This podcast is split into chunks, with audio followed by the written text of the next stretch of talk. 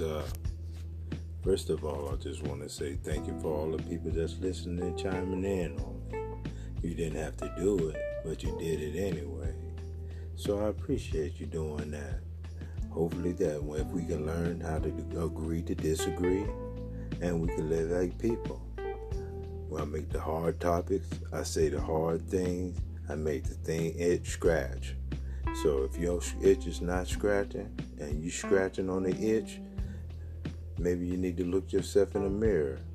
So I'm not here for no drama. I'm not here for no nothing. Just to learn, learn, learn, and edify. This is from learning situations only. So I'm not here to get anybody's hairs up. So again, thank you. And hopefully we can agree to disagree.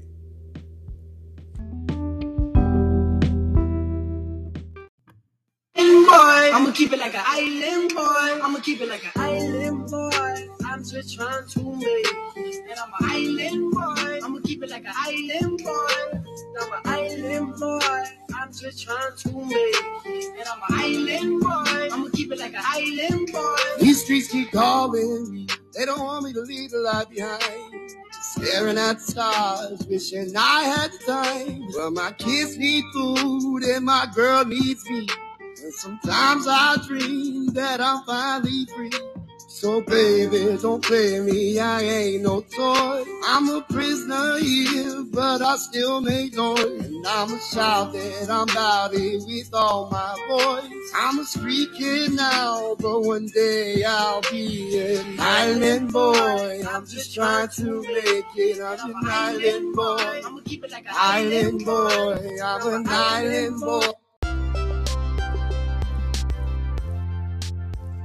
America sent someone to question President Ramaphosa at South Africa Parliament about arming Russia. War were loaded onto the sanctioned Russian ship, the Lady R, when she docked at your government's naval base in Simonstown last December. This suggests that the ANC government is actively arming Russian soldiers and oh, Order, honorable members, who are murdering and maiming innocent people, not only in Ukraine, but also across the African continent. It's been half a year now since the scandal of the Lady R docking in Simonstown broke, and I find it inconceivable that a president worth his salt would not have been briefed on the situation by now. Mr. President, can you confirm whether weapons of war were loaded on board that Russian ship before she left Simonstown? Thank you. Thank you, the honorable, the leader of the opposition. Thank you, Honorable Speaker. Whilst, whilst Mr. Steenhuisen puffs off his anger and uh, uh, is uh, performing, I wanted to say, um, Ms. Honorable Steenhuisen, Simonstown it's not what you call your government's uh, Simonstown. It is South Africa's. It belongs to the people of South Africa. No, no, I wanted to correct you. And I want you to be patriotic and regard installations as important as those as belonging to the people of South Africa.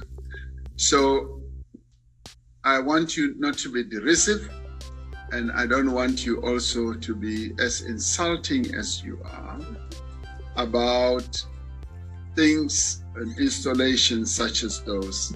It belongs to the people of South Africa. Having said that, we are all aware of the news that we all became aware of, of uh, the Lady R, and that whole matter, Honorable Steenhuisen, is being looked into.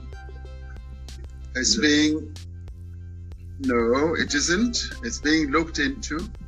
And uh, whilst the process continues, I want you to allow that process to continue to reach its fruition. I know that you are so keen.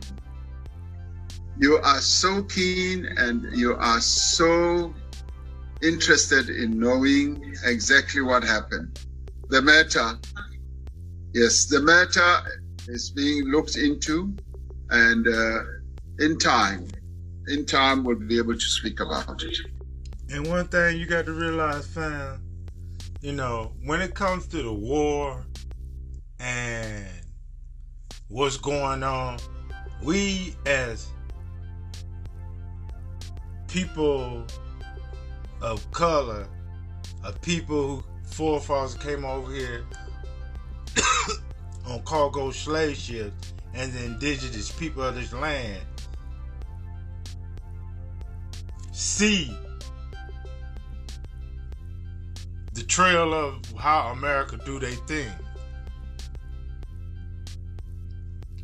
And when they fighting against war Russia, they gon' they're not gonna really put their face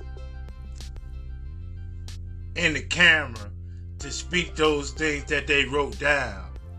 They they always you know they always put I don't understand why black people are speaking these dialogues that what white people want them to say.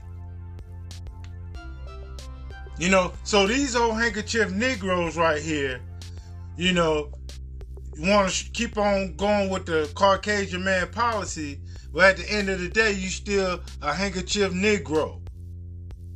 You're a Negro wanting to be a white man.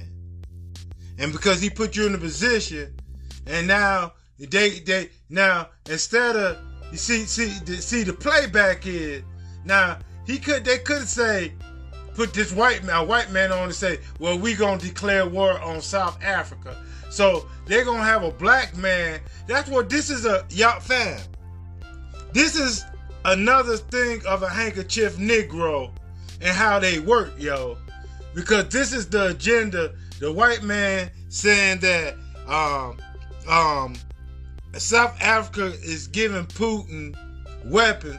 So if South Africa doing that, it's a consequence. Instead of a white person doing it, they're gonna have a black man saying this. These are what we have to watch out for, fam. These handkerchief Negroes. Into South Africa. South Africa. There's a storm brewing in Pretoria. The US envoy to South Africa made an explosive claim. He says South Africa is arming Russia. Listen to this. The government of South Africa is, in fact, not not aligned. Amongst the things that we noted were the docking of the Russian cargo ship Lady R in Simonstown between December 6th and December 8th, 22, which we are confident uploaded weapons, ammunition onto that vessel in Simonstown as it made its way back to Russia, which does not suggest to us the actions of a non aligned country. He says the US is confident that weapons and ammunition were uploaded on the Russian ship. Where did he say this happened? At Simonstown, near Cape Town, home to South Africa's largest naval base. Now, this is a very serious allegation. South Africa claims to be a neutral country in this war. It has refused to condemn Moscow. President Cyril Ramaphosa addressed the South African parliament yesterday. He said the matter was being looked into and that South Africa will, will be able to speak about it, quote unquote, in time. That doesn't sound good at all. It's a diplomatic nightmare for the allegedly neutral country. Meanwhile, the US has welcomed Ramaphosa's probe. It certainly would be a, a, a welcome uh, step, but uh, again, uh, you know, the deeply concerning piece of this is the uh, the docking of a uh, sanctioned Russian vessel at a, a South African uh, naval port. And while Russia's supposed covert ally is being grilled, Ukraine's allies are sending weapons non-stop. The UK will send the Storm Shadow missiles to Ukraine. What are these? long range missiles. This makes the UK the first country to send such weapons to Ukraine.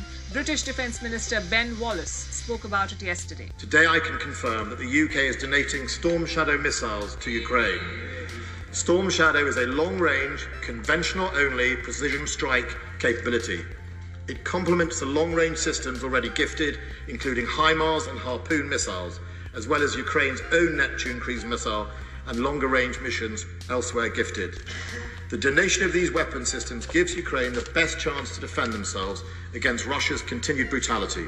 He was quick to add that the Storm Shadows complement other long range systems. Now, it makes it seem like this is not an escalation, but like I said, the UK is the first country to give long range missiles to Kiev. It's something Ukrainian President Zelensky has been asking for for a while now. now American sends warning to South Africa. Musk step down as Twitter CEO. stepping down as Twitter CEO. He's passing on the mantle of Chief Twit. He made the announcement in this Twitter post yesterday. He says she will be starting in six weeks. But who is his chosen successor?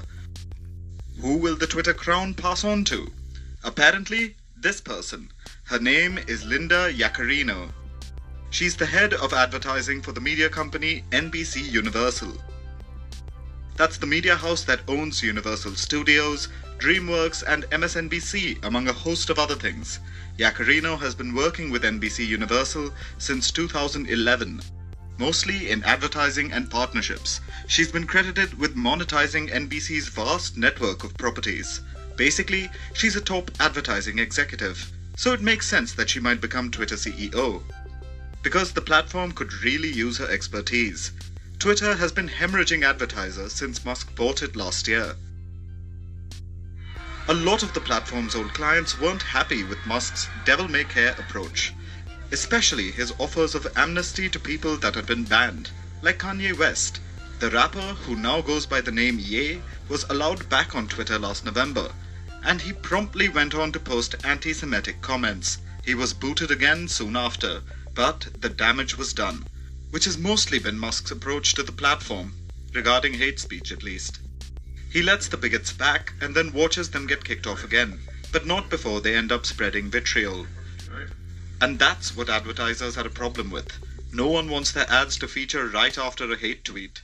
Top advertisers like Coca Cola, Unilever, Jeep, and Wells Fargo. See, all these are right here, they talking about anti and hate. You hear, you hear the slick talk that he talking.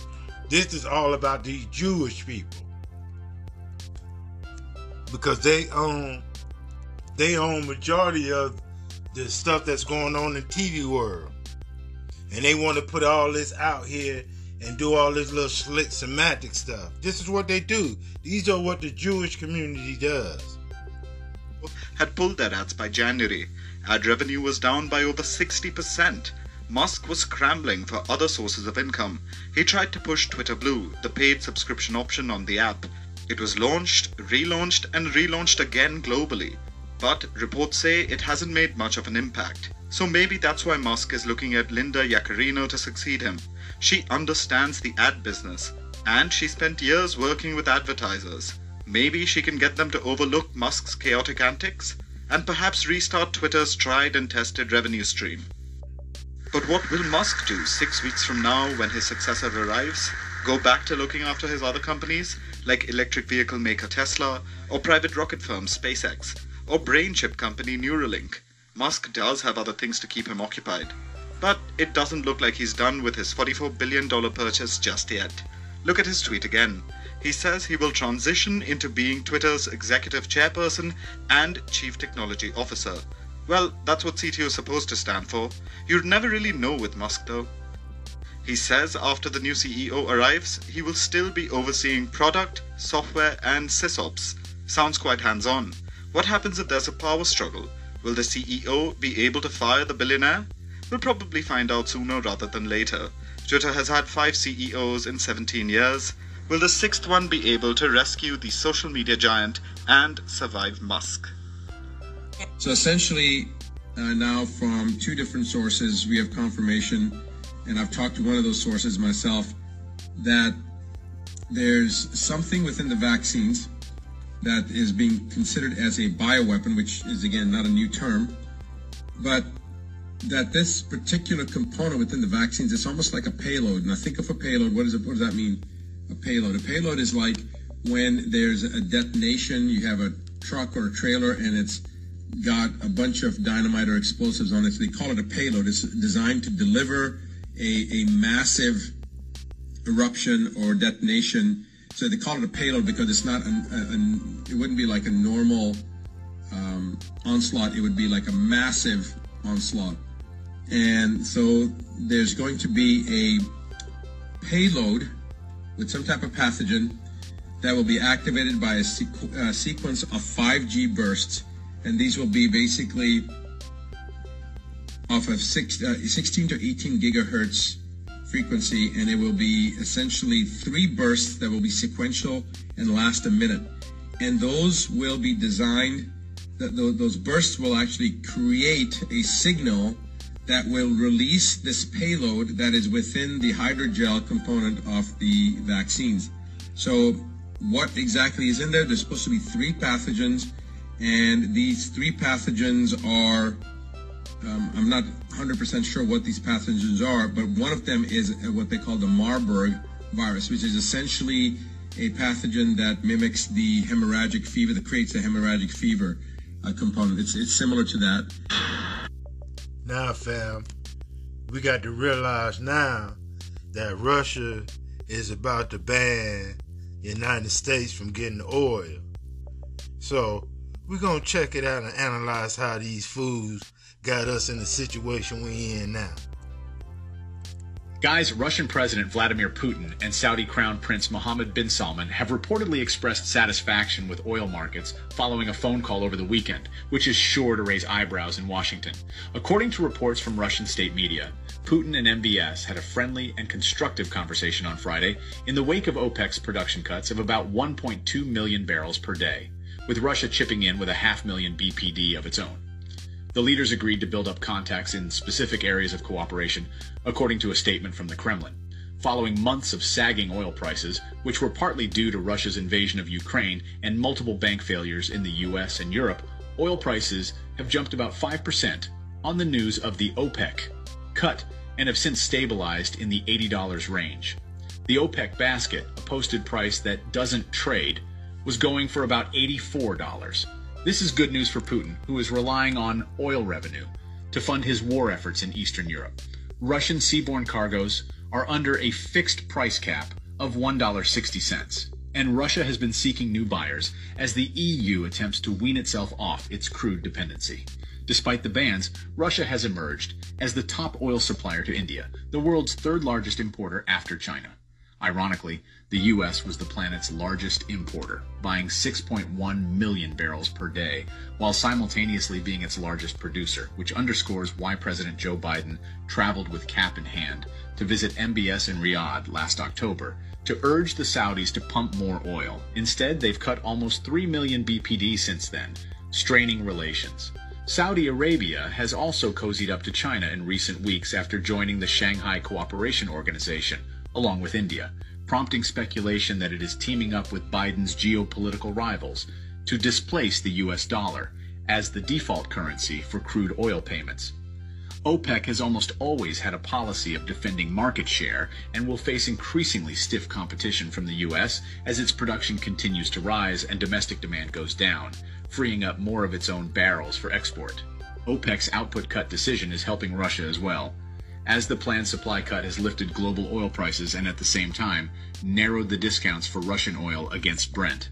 This latest step by Saudi Arabia away from the US and towards the China-Russia axis should come as no surprise to anyone who has been watching developments in the kingdom since the rise of Crown Prince Mohammed bin Salman, or MBS, from around 2015.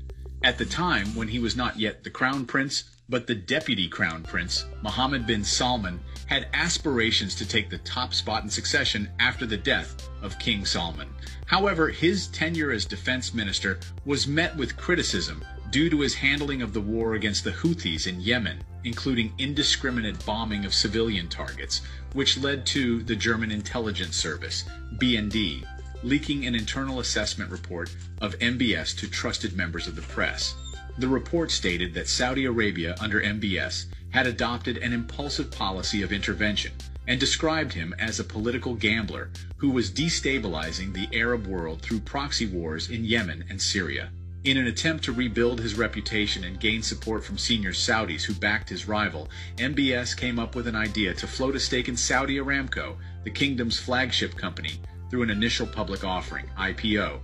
The idea had several potential benefits, including raising much needed funds to offset the economically disastrous effect of the 2014 to 2016 oil price war, boosting Saudi Arabia's reputation, and providing money to support the Vision 2030 development plan aimed at diversifying the kingdom's economy. MBS pitched the idea to senior Saudis with specific benchmarks, including a 5% flotation of the company, raising at least $100 billion and listing on the New York Stock Exchange or the London Stock Exchange. However, as more information was made known about Saudi Aramco to international investors, they regarded it as a toxic liability financially and politically, and none of the targets were met. To save face, China offered to buy the entire 5% stake for the required $100 billion in a private placement, ensuring that no potentially embarrassing details would be made public, including to senior Saudis who opposed MBS. This offer was accepted and has apparently never been forgotten by MBS. Although King Salman declined the offer at the time, Saudi Arabia and China's relationship continued to blossom. By 2022, Saudi Aramco's CEO, Amin Nasser, expressed that ensuring the security of China's energy needs was a top priority for them for the next 50 years. Similarly, Saudi Arabia's relationship with Russia also grew stronger, especially after the 2014 to 2016 oil price war, which had severely damaged Saudi Arabia's credibility with other OPEC members and the global oil market. At that point, Russia stepped in to support the OPEC oil production cuts in late 2016, and this support continued and formalized into the OPEC Plus grouping. China was in a position to broker the relationship normalization deal between Saudi Arabia and Iran, the leaders of the Sunni and Shia Islamic worlds, respectively. The yuan surpassed the dollar in monthly trading volume in February for the first time, and the difference became more pronounced in March, according to data compiled by Bloomberg based on daily transaction reports from the Moscow Exchange. Since China's President Xi Jinping's visit to Moscow in March, Russia has deepened its ties with China. The finance ministry converted its market operations to the yuan instead of the dollar earlier this year and developed a new structure for the National Wealth Fund to hold 60% of its assets in yuan. However, China's capital account controls and geopolitical concerns remain a barrier to promoting the currency's usage overseas. Despite this, commodity imports from Russia to China are up by 29%, although exports from China are stagnating. What do you think about the Russia and Saudi Arabia's reliance on China in the face of Western sanctions and the shift away from the US dollar in international trade? It is clear that both Russia and Saudi Arabia have turned to China in the face of Western sanctions and the shift away from the US dollar in international trade. This trend has been developing for several years, with both countries recognizing the need to diversify their economic and political relationships beyond the traditional Western sphere of influence. China's growing economic power and global influence has made it an attractive partner for both Russia and Saudi Arabia. The two countries have deepened their ties with China in areas such as energy, trade, and investment, as well as in geopolitical and strategic matters. In particular, the shift away from the US dollar in international trade has given China greater leverage and influence in the global economy. As the yuan gains more prominence as a currency for international trade, China is well positioned to benefit from this trend, given its large foreign exchange reserves and growing economic clout. At the same time, the reliance on China also poses risks for both Russia and Saudi Arabia. China's own economic and political priorities may not always align with those of its partners, and the Chinese government's control over its economy and financial system can limit the flexibility and autonomy of its partners. Moreover, as China seeks to promote the yuan as an alternative to the US dollar, it faces challenges such as capital account controls and geopolitical concerns among global investors.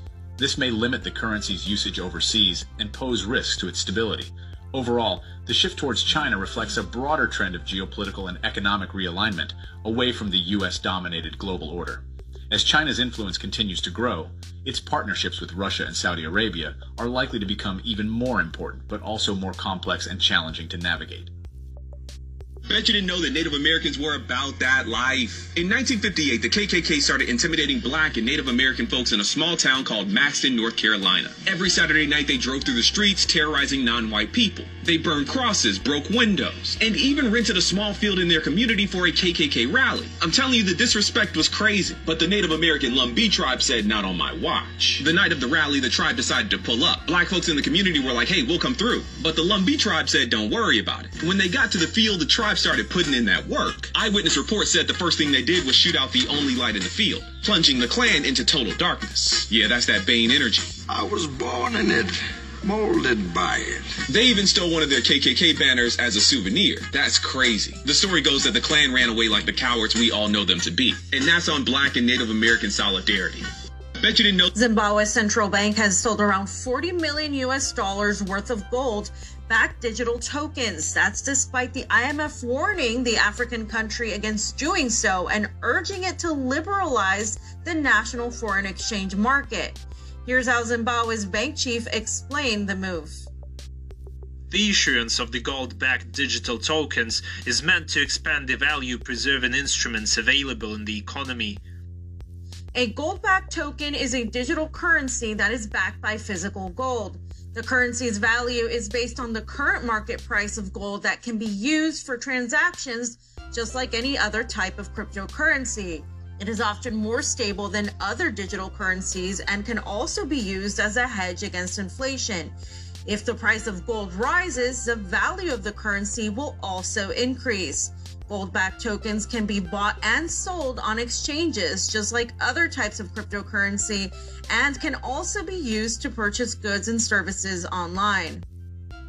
Zimbabwe has been suffering from massive inflation for years, which previously led to the national currency being swapped for the US dollar. While the recently reintroduced Zimbabwean dollar remains unstable and pressed by other foreign currencies, the government has resorted to using new crypto assets, following the examples of Ghana, Nigeria, and South Africa. Zimbabwe wants to reduce the American dollar's monopoly in the country, also facing U.S. sanctions over alleged human rights abuses. Zambian journalist Austin Kaluba says the U.S. sanctions against Zimbabwe are unjustified as Washington contributes to economic woes across the whole region. The move is going to hurt the U.S. Zimbabwean relationship. For one thing, the U.S. has never been to any good in salvaging the Zimbabwean economy in short, they are also part of the part of the problem. I say so because of their actions, their continued, you know, imposition of sanctions in Zimbabwe, despite the Mugabe regime not being in office. It is a clear example that the they would love the sanctions to go ahead. It was not even about Mugabe's bad governance, perceived bad governance. But the continued imposition of sanctions in Zimbabwe have really strained the relationship, the economic, uh, you know, performance of most Southern African countries. And this is very sad. It has had a very negative effect on all the countries in Southern Africa or black people started making communities where they could accumulate wealth. Organizations like the KKK and white supremacists decided that didn't get to exist. Places like Black Wall Street, Rosewood, multiple others were burned to the ground and everyone was killed. Anyone that survived, all of their information was burned inside their houses. When black people went to the banks to retrieve their money to rebuild everything, the bank said, no, all of their bank cards have been burned. They couldn't get their money back all of those banks still exist and still have all their money, and it's all accumulated wealth. White people from that particular time in that area were able to get their money back. This is why reparations are necessary to atone for our actions. We literally created poverty on purpose for multiple people. Hey, uh, so, uh, I was I was checking some of this out. You know, I was listening to it, y'all fam. You know, France supposed to be whatever I'm gonna let y'all feel. I'm gonna let y'all listen to it. France supposed to be trying to deal with China. And then France said that they gonna leave United States alone. See, our red flag came up like that because France and America and all them, them the same people. They bleed the blame blood. They trying to get in in in, the China and making moves, manipulating China like they've been doing for hundreds and hundreds of years. Now China, go for it if you want to. Red flag just took off for me when I heard this. So maybe he got some more good information. Let's analyze, fam. Happening on the other side of the Atlantic Ocean. European powerhouses like Germany and France, both of whom are strategic US allies, are doing the exact opposite. They are moving away from the United States and our hawkish politicians who every day march closer and closer to war and instead are choosing to build a stronger relationship with China. The biggest news story came when French President Macron personally visited Beijing and met with Xi Jinping. Very quickly, the French president dropped a bombshell on the Americans when he said, Europe cannot blindly follow the United States lead and should avoid getting dragged into crises that are not our own. This comment, of course, refers to the ongoing battle between the US and China over Taiwan. You want to see how much this angered Americans? Just listen to conservative radio host Mark Levin. And look what this bastard does to us, the president of France. He goes over to China at the height of tensions, stabs us in the back, says he will not support us. He's provoking the Chinese to act, talks about autonomy. You can stick your autonomy, France, as far as I'm concerned. Of course, the New York Times followed with an article entitled French Diplomacy Undercuts U.S. Efforts to Rein China In. But let's be honest here. The last time the French tried to warn Americans against doing something insanely stupid was back in 2003 when the US pressured our allies to support an unjustified invasion of Iraq. The Iraq War was a farce and an absolute disaster for the Middle East. So let's give the French president some grace as he cautiously seeks to avoid another disastrous American war. But Macron's comments didn't stop with China. In fact, he doubled down and also criticized Europe's efforts in Ukraine. Europeans cannot resolve the crisis in Ukraine. How can we credibly say on Taiwan, watch out, if you do something wrong, will be there. Let's be honest. How do Europeans have any credibility to resolve issues in Asia when they can't tend to security issues in their own backyard? In this article from Foreign Policy, author Benjamin Haddad, who is a member of the French parliament, goes on to write The European Union should find its own voice in world affairs and not let its worldview and interest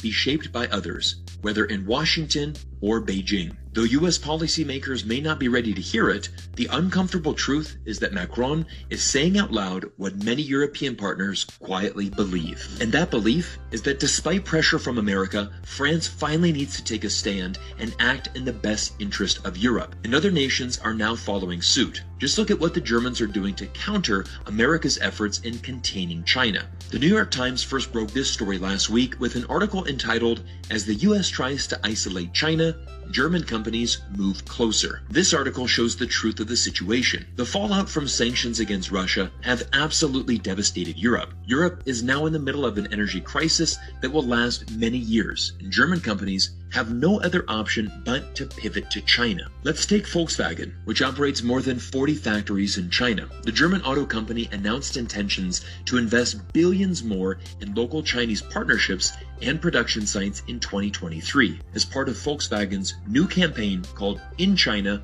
for China. The China market is simply too important for the survival of the German automobile industry. Volkswagen, along with Mercedes and BMW, sell roughly one third all vehicles they produce in China, exceeding sales in all of Western Europe. But this German pivot to China goes well beyond the auto industry. BASF, the leading chemical company, operates 30 production facilities in China and just announced it will spend 10 billion euros constructing a new chemical production complex in China that will even rival the size of its German headquarters. Throughout Germany, executives are aware such investments run contrary to efforts by the United States to isolate China economically economically. However, after the destruction of the Nord Stream pipeline, which by the way has become very apparent who is behind the attack, wink wink, the Germans have seen their entire economic model evaporate. For years, Germany made immense profits by producing high quality products using cheap Russian gas. But that business model was destroyed when 500 kilograms of explosives made its way to the bottom of the ocean floor and blew up the Russian gas lines that Germany and all of Europe so desperately needed. As a result, European executives realized one solution from the energy nightmare is generating more revenue from the world's largest consumer market, China. BASF's chief executive, Martin Brudermüller, said earnings from China allowed the company to effectively offset losses from Europe's high energy costs. He states, without the business in China, the necessary restructuring here would not be so possible. Name me just one investment in Europe where we could make money. Can you believe that? BASF, one of Germany's largest companies, just said that because of the ongoing energy crisis in Europe, there isn't a single alternative investment in Europe that would be financially profitable. Now you can understand why these German companies are moving closer to China. German automakers are in the same position. With high energy and labor costs, auto companies depend on revenue from China to help underwrite operations in Europe. If these European companies were to blindly follow the US into conflict with China, it would literally lead to bankruptcy and devastation of the entire European continent. But this leads us to a bigger story, because we know the war in Ukraine is not coming to an end anytime soon. The US government has made it clear that ceasefire is not an option, and the US is willing to arm Ukraine and fight Russia for as long as possible, which quite frankly will be a disaster for Europe in the long term. So just how bad is the energy crisis in Europe? Well, according to Bloomberg, it has already cost the EU $1 trillion, and relief on global gas markets isn't expected until 2026. What makes matters worse, on April 15th, Germany officially shut down its final nuclear power plants, which is only going to accelerate the European energy crisis further. Germany first announced plans to phase out nuclear power in 2011, but after Europe sanctioned Russian gas, many hoped that Germany would keep their reactors running to produce clean, low cost energy for the continent. However, Germany stuck with its plan, shut down its nuclear energy, and is now scrambling to produce enough electricity. Germany had no other option last year but to revert to coal. In 2022, coal accounted for 33% of electricity production in Germany, a 30% increase from the previous year. Europe is facing an absolute crisis, and trading with China is not going to be enough. Europe must find an energy solution. But with every crisis, there is an opportunity. So let me tell you about today's sponsor, which is tied directly to the natural gas needs of Europe. And if you're an investor, you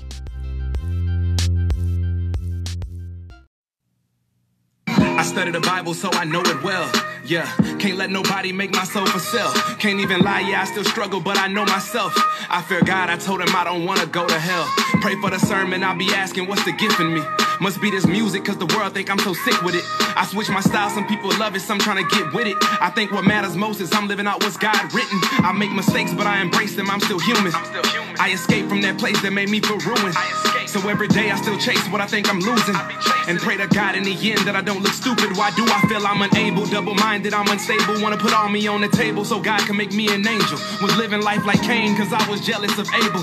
God told me, look up, child, I just wanna save you. I need to hear your voice in life so I could get through this. For you, I shoot for the stars every time and I don't miss. Every time I drop a hit, I still don't feel the bliss. And deep down, I know it's only cause I'm still living in sin. You transform my pen, they laughed at me, now I'm laughing with them. Transform my gifts, so now I can't even rap with them. I need to use my talents cause the devil be distracting them.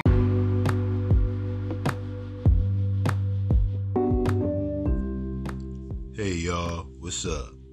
This Faith. First of all, I want to thank the Most High for all He do for us, y'all, knowingly and unknowingly. Second of all, I want to thank Jesus Christ for dying on the cross, bringing us back to the Most High bosom.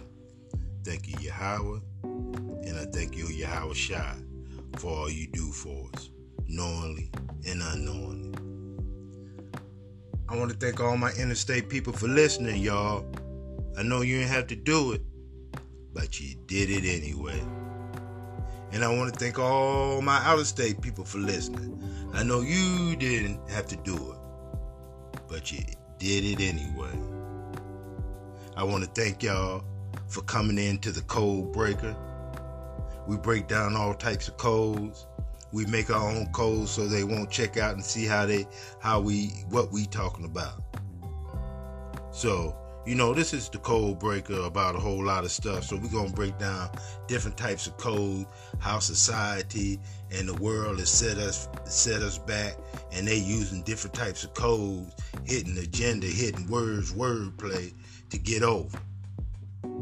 So now I came across this right here about this black guy in court, and he is a black judge, and some white people uh, going against him. So he's talking about he's talking about something. I want y'all to check out. I really want y'all to check it out and um, listen to what the case is about. He's in court, and I want y'all to listen to him. We gonna listen together and analyze y'all.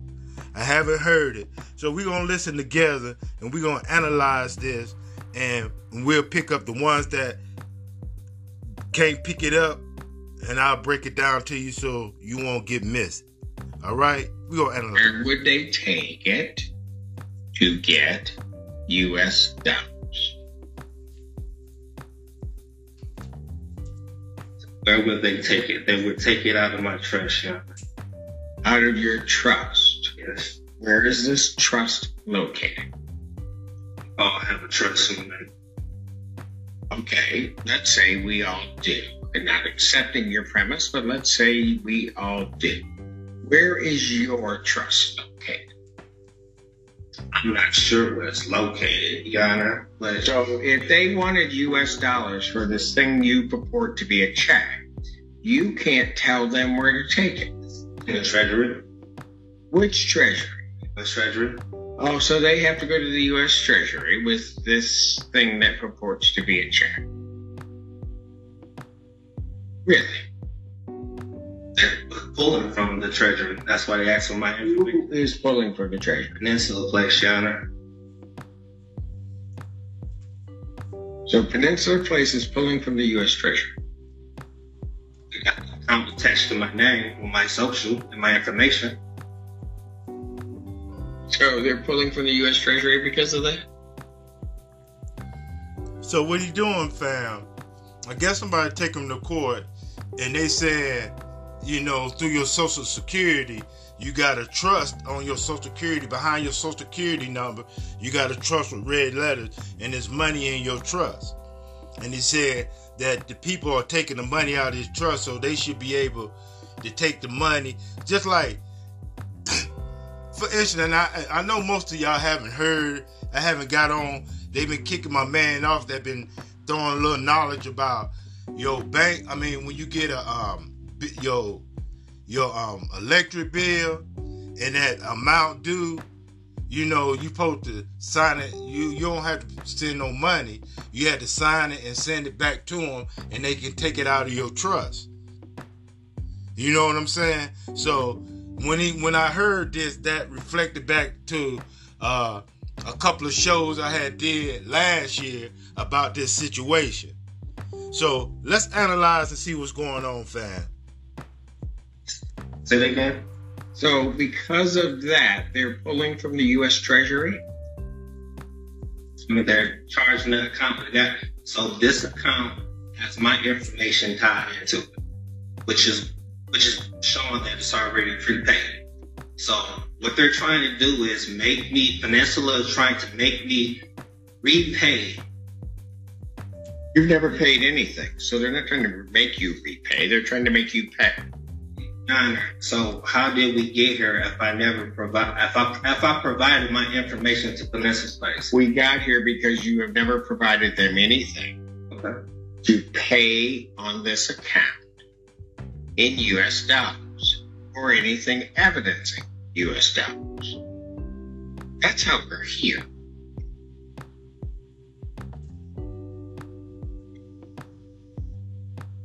For five months. You haven't done that. Okay. So in the in the, um, in the contract it says payment. It didn't specify what type of payment. I'm asking you, have you paid them in US dollars? No, payment in credit. but you have no credit. Yeah, this is evident in order. Hold on.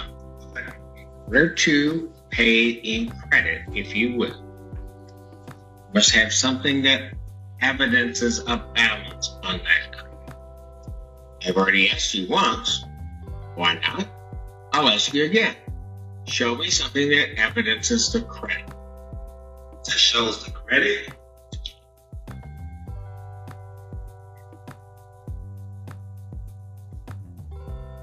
This birth certificate and a social security number showing my line of credit that I applied. So, how much is in that line of credit? How much is in the line of credit? If you got a line of credit, it's got to have a value. So, how much is in it?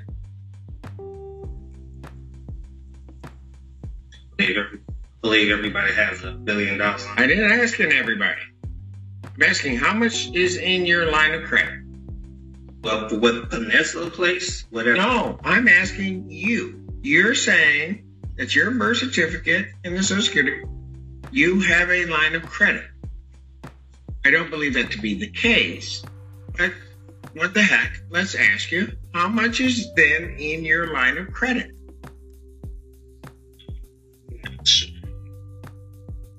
Um, if you're not sure how much is in there, and you give them this thing that evidences, as you're saying, just take this one month of $662.12, you don't know if that can be subtracted from that credit you supposedly have. I'm, a, I'm believing at least a billion dollars worth of credit. Oh, you have a billion dollars worth of credit. We all have credit. Well, I'm not worried at this point about anybody else's credit. I'm worried about yours. You're saying you have a billion dollars. But you have nothing that shows me that you have a billion dollars worth of credit.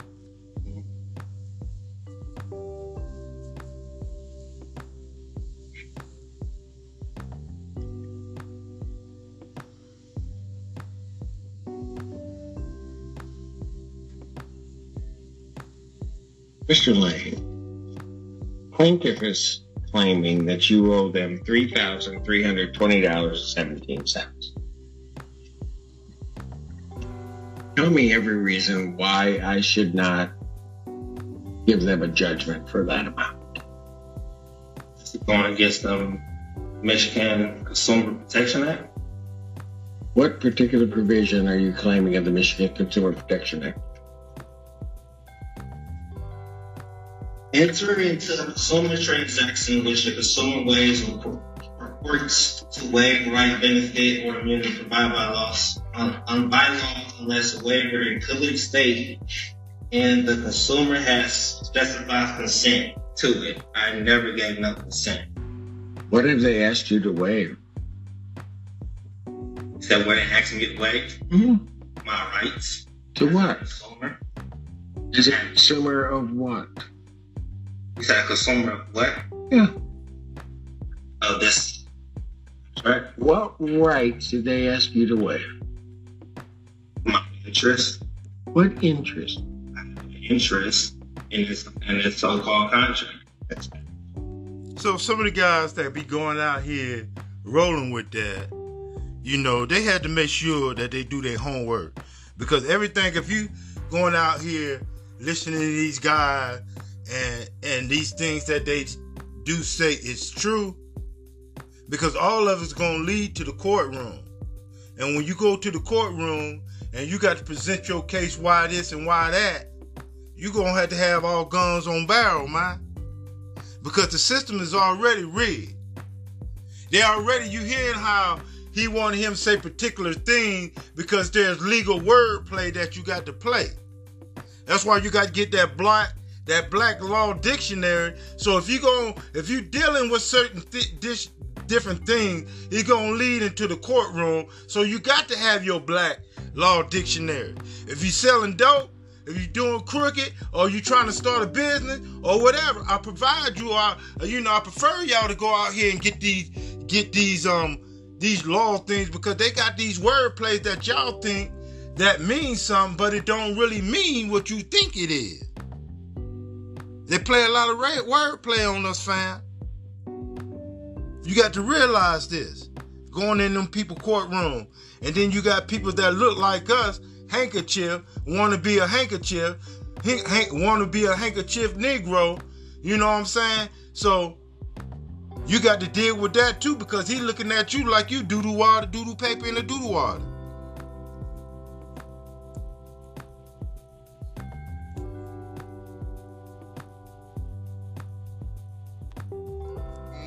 Name is Amanchukwu. It means I know God.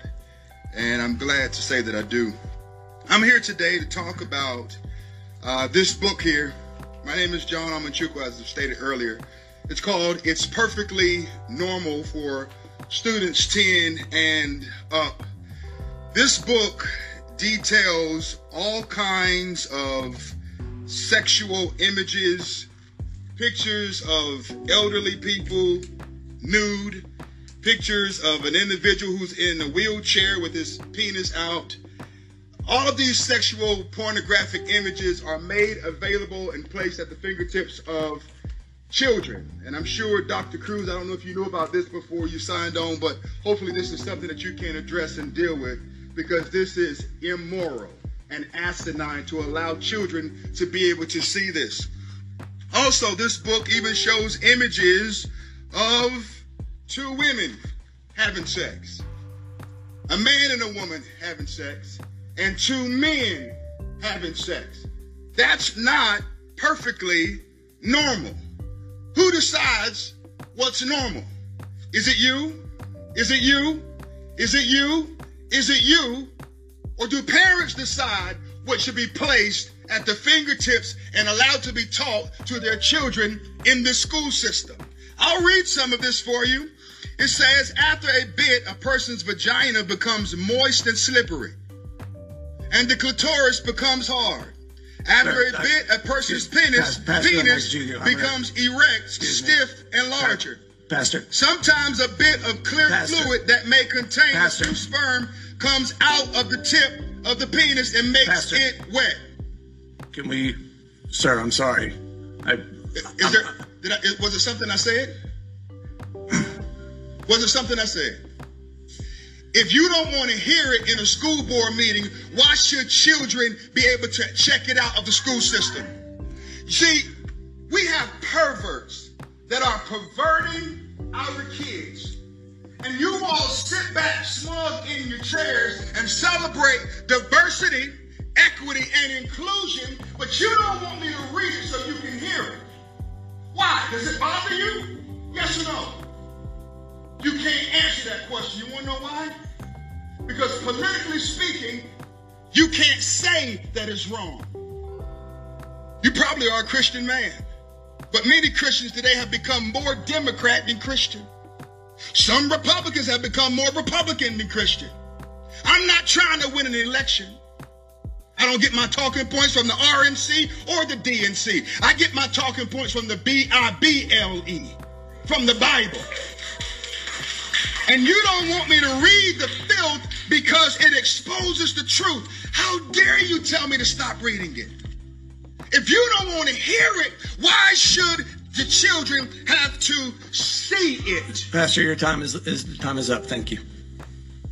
That teaching this radical LGBT grooming agenda in schools. It's one thing if parents want to do that on their own time, that is a parent's right to do that with some exceptions, of course. But to bring this in and bake this into a public school curriculum is wrong.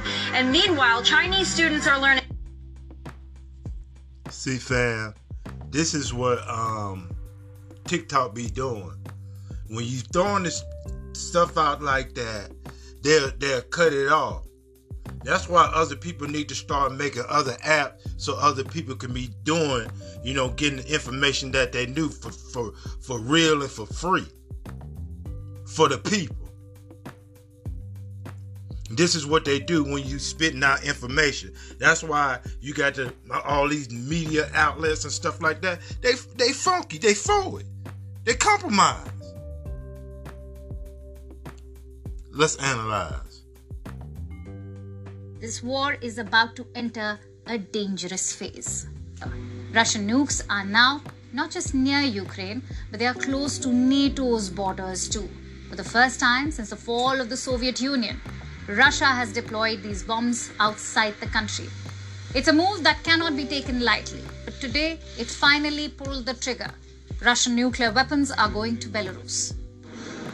The transfer of nuclear weapons has begun. It has already begun? Yes, it has already begun. The weapons are already in Belarus? Maybe. I'll take a look when I go back. That was Alexander Lukashenko, the president of Belarus and a loyal ally of Vladimir Putin. Lukashenko has kept his promise. His country is now playing host to Russian nukes. The West has denounced these deployments. What made Putin resort to nuclear weapons? What is the Russian president's endgame? Let's deep dive. The war in Ukraine is in its 15th month, and both sides are battling for every inch of territory. A counteroffensive by Ukraine could begin soon, which some say has already started. But Russia is preparing. Moscow is responding with nuclear weapons. The plan was announced back in March. Belarus said today the warheads are on the move. Who are these weapons for? Ukraine. That's a no brainer. But there could be more targets. Look at the map. Belarus shares a border with three NATO members Poland, Lithuania, and Latvia. So these countries too can be potential targets. What kind of warheads are these? Tactical warheads. They are small in size and they are used for a limited strike. So they won't be able to destroy big cities, but they can obliterate small areas. That's their purpose. The nukes in Belarus will be controlled by Russia. So no change in ownership.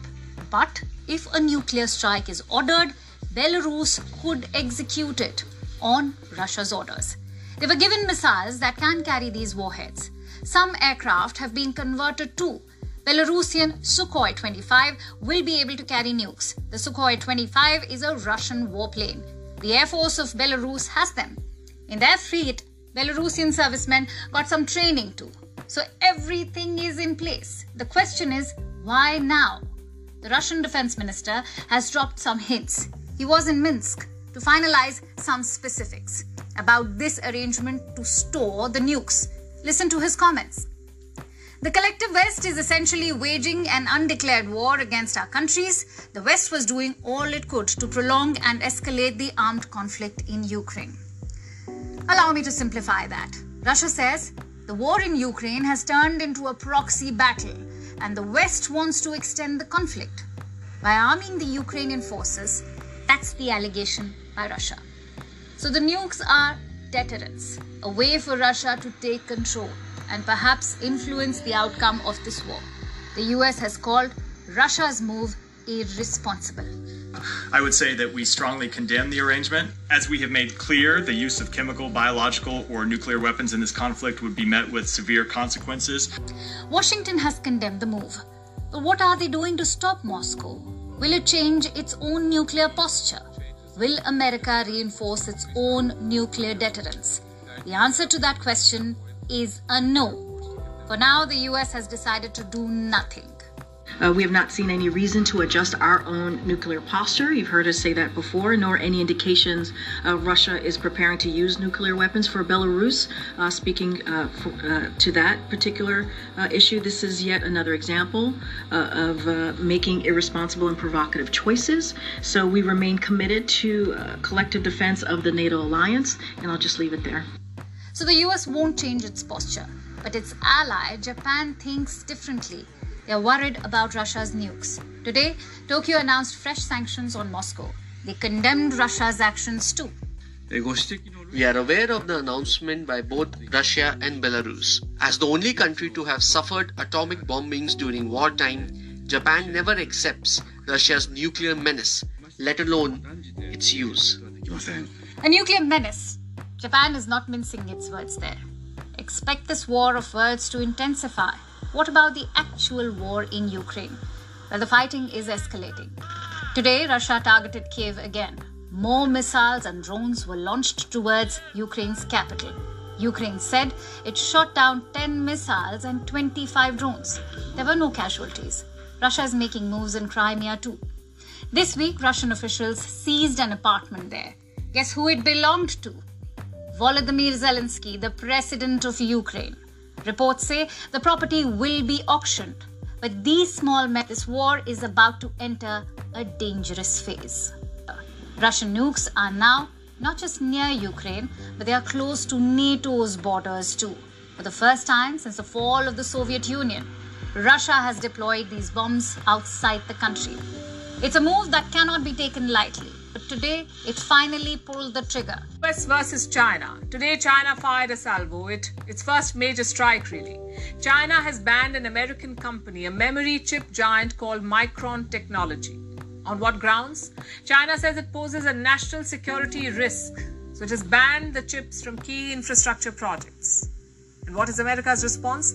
It says China's actions and accusations have no basis in fact, but observers see it for what it is. It's a tit for tat move from Beijing. Remember, Washington has been trying to curtail China's computer chip industry for a while now. The campaign is being led by US President Joe Biden. He's been urging allies to counter China's chip dominance, and now China has fired back. What does it mean for the company, for the chip industry, and for the world? Our next report explains. The US China chip war. It's one of the battlefields where the world's two biggest economies are trading blows. The fight is over advanced computer chips and the ability to make and use them. Over the past year, Washington has been on the attack. It blocked China's access to chip making equipment and urged allies like Japan and South Korea to restrict chip sales. Overall, the US has been tightening the screws. But yesterday, China struck back. It announced a ban on US giant Micron Technology. Micron's products cannot be used for key infrastructure in China. And what constitutes key infrastructure? Whatever Beijing wants. China has loose definitions which help it exploit situations like this. But observers say that Micron chips will be banned in sectors ranging from telecoms to transport and finance. How is China justifying this ban?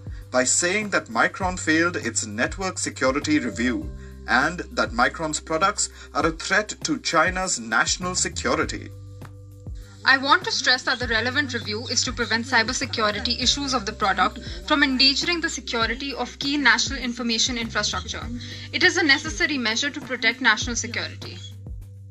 The review was conducted by the Cyberspace Administration of China, or CAC, it says it has come to the conclusion that Micron products should be banned.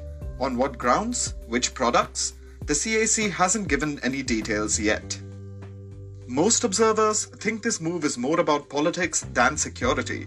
It was a shot fired at the US. Look at the timing. The announcement was made yesterday while the G7 summit was taking place in nearby Japan. It came when US President Joe Biden said the G7 nations had agreed to look at their relationships with China the G7 nations want to counter what they call China's economic coercion. They want to de risk and diversify their ties with Beijing. So it seems that China hit back with the Micron ban. Micron says it looks forward to continuing to engage in discussions with Chinese authorities. What choice does it have? Remember, China is a lucrative market. Last year, about 10% of Micron's $30 billion revenue came from mainland China. It's about 16% if you include Hong Kong. But there may be a silver lining. Micron produces chips that go into smartphones and computers. It has chips for infrastructure too, but that's a smaller part of Micron's business. Most of Micron's customers in China were also foreign firms, companies that manufactured their products in China.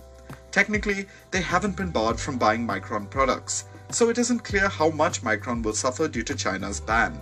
But despite the possibly weak impact, Beijing's move is still seen as an escalation, a return of fire in the chip war. The question is, how will the US respond to the latest salvo? Scientists say the world's next pandemic could start from a cave like this one. The Planaltina Cave stretches more than 1.5 kilometers deep and is home to thousands of bats. Many more caves like it exist throughout the Amazon. Countless habitats and bat species native to them remain completely unstudied or undiscovered. Brazil itself hosts the third highest number of bat species in the world.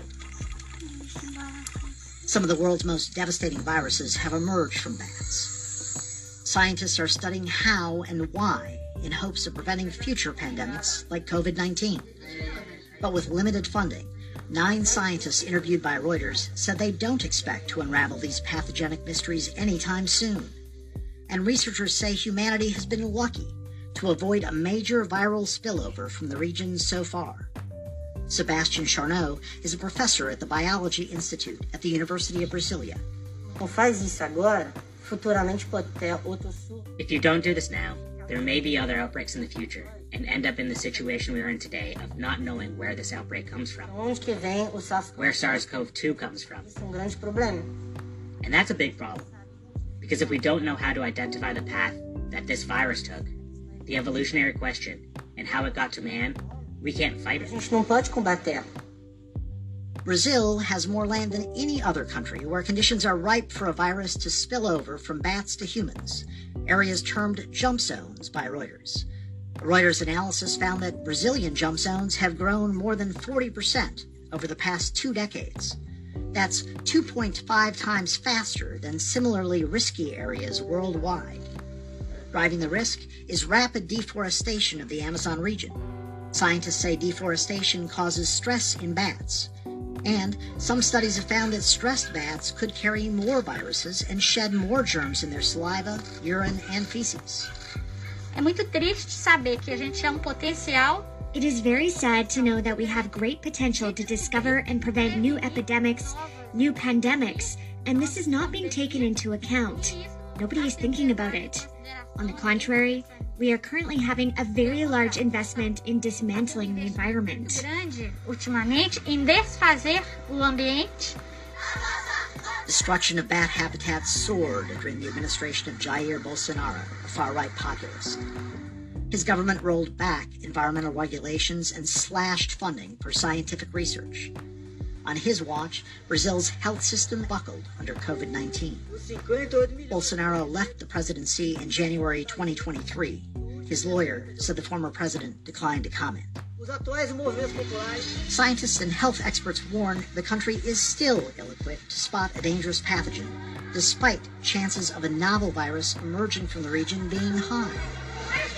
Bolsonaro's successor, President Luiz Inácio Lula da Silva, has promised to eliminate deforestation in Brazil by 2030. But that would require him to revamp Brazilian law, and powerful legislators allied with Brazil's farm lobby won't make his efforts easy. A Farm Caucus representative told Reuters that the group supports his efforts to halt illegal deforestation, but that legal tree clearing is needed to guarantee food and energy security.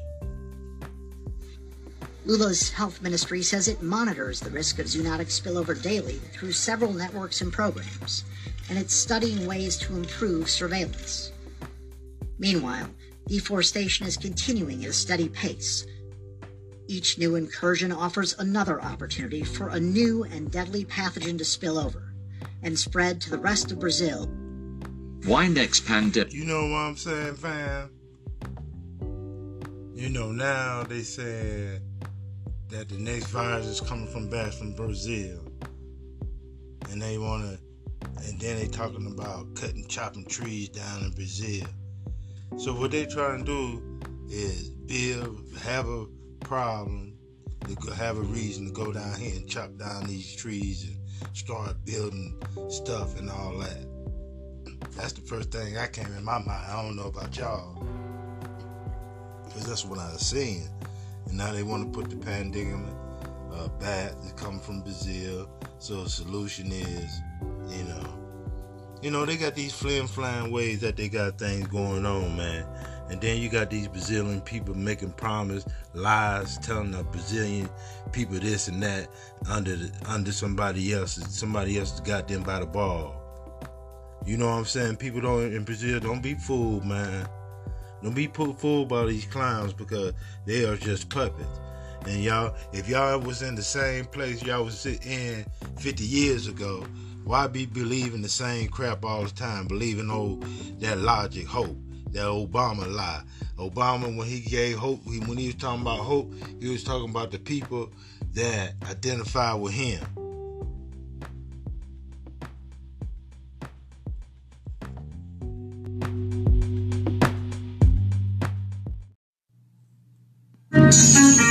I'm about to get on their ass this time. I'm about to get on their rump. The police could kill a man on camera and get qualified immunity. And I'm tired of beefing with my own kind. I'm trying to find some unity. Tired of the foolery. The system abusing me. I got to ride with the tool on me. This shit ain't cool to me. But I'll be damned if I let you niggas make a fool of me. So I keep two on me. Uh, I done came a long way from the block with breakdowns. Finally opened my eyes when I had my daughter. Got tired of them shakedowns. The way I survived the game is still pain in my heart. I got a lot to say now. And I'ma show my whole ass on these motherfuckers. I ain't about to play around.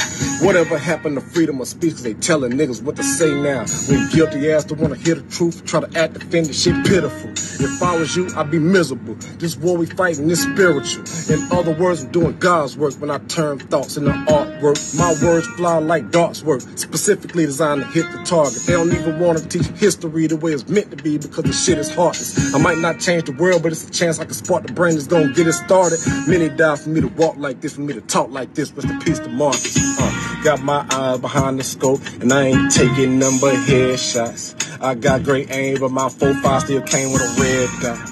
I got in this game, and I put this bitch in a headlock.